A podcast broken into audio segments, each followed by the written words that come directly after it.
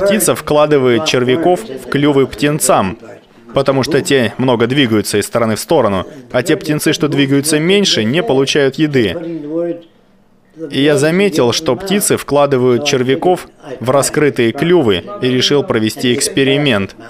Я сделал пластиковый клюв, который двигался активнее, чем настоящие птенцы. И птица бросала червей только в эту пластиковую штуку. Значит, у птиц нет инстинктов вскармливания своих птенцов. Они реагируют на движение, на раскрытые клювы. Я хотел понять, откуда птицы знают, что потомство нужно кормить. Они ведь не могут сказать, птенцов нужно кормить, иначе они умрут.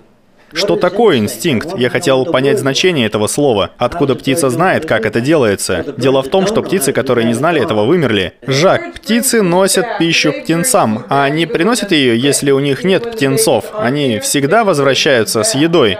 Нет, птицы несут пищу в гнездо, и сами ее съедают. Но когда есть птенцы, которые двигаются и пищат, то если не кормить их, они вымрут как вид. Если они кладут червяков в клювы, они размножаются. Но приносят ли птицы еду независимо от того, есть ли у них птенцы или нет? Нет, они не приносят пищу. Они даже не вьют гнездо, пока не забеременеют. Когда они беременны, под действием внутренней секреции меняется их поведение. И изменение проявляется в том, что они начинают кормить птенцов. Если корма слишком мало, они умирают. Птенцы постарше клюют более молодых. Если те слабее, их выталкивают из гнезда. Вы знали об этом? Даже птицы выкидывают свое потомство из гнезда. Знаете, есть такая птица, сорокопут. Она собирает всякие вещи и развешивает их в терновнике. Раньше считала, что таким образом она запасает себе корм, но на кустах иногда можно обнаружить обертки от жвачки, кусочки серебряной бумаги. Они собирают все подряд. Они не собирают корм. Однако в школьных учебниках пишут, будто сорокопут хранит вещи в терновнике, но так, будто он запасает только еду. Смысл в том, чтобы попытаться понять, что представляет собой этот наследственный механизм. Аллигаторы защищают своих детенышей. Это правда. Если вы попробуете подойти к малышам, то подплывет их мать и попытается отогнать вас подальше от своих детенышей. Были аллигаторы, которые так не делали, их больше не существует. Мне кажется, я не до конца понял механизм, запускающий этот процесс. Ведь кто-то может сказать, это и есть инстинкт защиты потомства. Это не так. Я попытаюсь объяснить. Если у меня не получится, дай мне знать. Некоторые аллигаторы стремятся защитить всех своих детенышей и держат их в одном месте. Другие часто отплывают далеко и возвращаются лишь изредка. Поскольку они не умеют считать, то понятия не имеют, скольких не хватает. Одного или трех. Аллигаторы не заботятся об этом, но реагируют определенным образом. Предположим, что одни особи лишь изредка проверяют свое потомство, а другие делают это чуть чаще. Последние выживут, а первые нет. Так что степень защиты может отличаться совсем незначительно. И если они рождаются со слегка усиленной секрецией определенного типа, и они запомнили, что в детстве их кормили, то будут склонны повторить это поведение. Но они заботятся о своем потомстве не из-за беспокойства. Они переносят молодняк в своей пасти, и те, кто ранил детенышей или ел их, больше не существуют. Возможно, вы не слышали об этом, но есть много животных, которые при приближении более крупного зверя съедают своих детенышей, чтобы те не достались ему. Неважно, что он там делает. Они поедают свое потомство. Вы знали, что некоторые животные съедают своих детенышей? Говорят, они съедают их, чтобы защитить от других животных. Какая же это защита? У женщин во время беременности вырабатывается особый гормон, и многие из них чувствуют себя на седьмом небе от счастья. Появляется желание съесть что-нибудь необычное. Но что происходит, если у женщины этого гормона выделяется мало? Она думает, о господи, как же тяжело с этим чертовым животом. Если же уровень гормона достаточно высок, их походка меняется, и они чувствуют себя хорошо. Если гормона недостаточно, женщина не будет много рожать. Но всегда в начале беременности женщины пребывают в слегка приподнятом настроении, которое усиливается по мере роста живота, поддерживая будущих мам до самых родов. Женщины берут ребенка на руки, смотрят на него, а он улыбается в ответ, потому что сегодня их возможности в жизни ограничены. Если бы у них было больше возможностей, то они, возможно, предпочли бы отправиться в кругосветный круиз, нежели вытирать ребенку задницу каждый день и менять подгузники.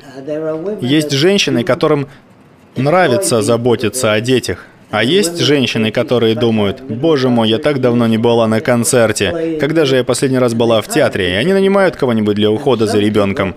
Также некоторые достаточно обеспеченные родители оплачивают наемную маму, которая следит за малышом и кормит его. Лишь бы снять с себя всю ответственность. Мужчины зачастую безучастны.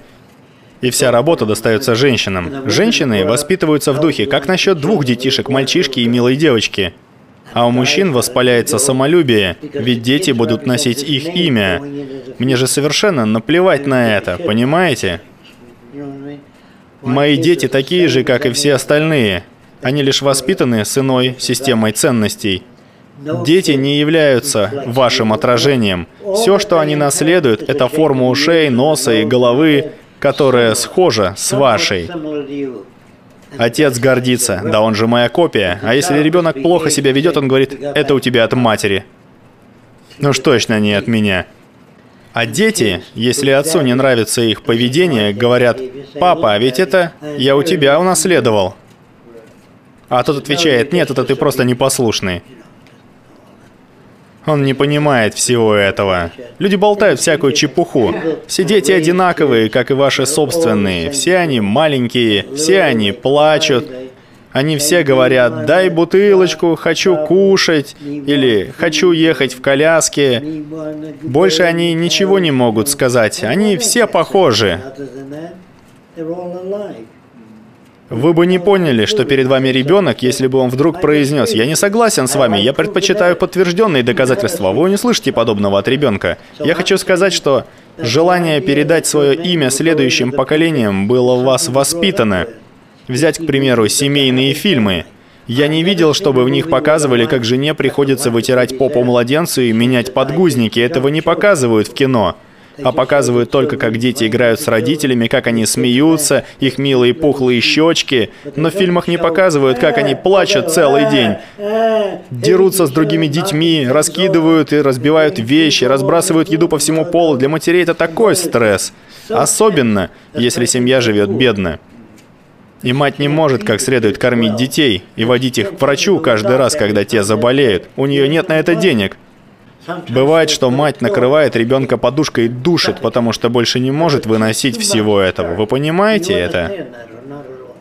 Бывает, что мать оставляет ребенка на подоконнике в надежде, что тот выпадет из окна. Ей невыносимо тяжело. Если у мужа ничего нет, если он алкоголик, болтающийся по бабам, а мать настолько в долгах и проблемах, что готова убить своего ребенка. Если она скажет судье, поставьте себя на мое место, тот ответил бы, да я убил бы детей еще раньше, так долго я бы не выдержал. Если вам знаком весь тот стресс, который испытывают люди, имеющие детей, вы сможете понять их. Но судья в своем кресле ахнет. Да как вы могли отнять жизнь у собственных детей? Женщина не сможет объяснить, она не знает, почему сделала это.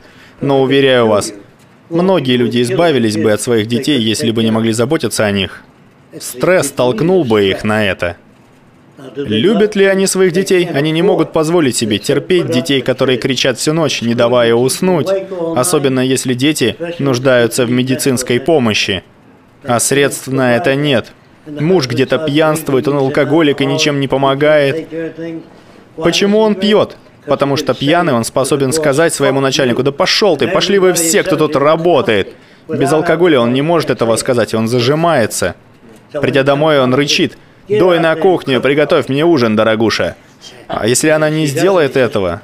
Да пошла ты. Когда он пьян, он чувствует облегчение. В механистическом обществе Дети будут учиться справляться со стрессом с самого раннего возраста. Например, ты ожидал того, что не произошло. Да, точно, я думал, он полетит. Я сделал самолет, запустил его и ждал, что он полетит, а он упал. Понимаете? Поэтому ребенок расстраивается. Или же в разговоре с другим мальчиком он не может его переубедить и чувствует себя отвергнутым и так далее. Когда я разговариваю с кем-то, и он не согласен со мной, Я просто думаю, что не знаю, как до него достучаться. Это правильная реакция. Она лучше, чем «вот ты сукин сын, ничего не соображает». Понимаете? Вас ранят ваши же ожидания, а не окружающий мир. Не мир причиняет вам боль, а то, что вы от него ожидаете. Понимаете? Если бы вы были воспитаны подобным образом, то воспринимали бы мои слова совсем иначе.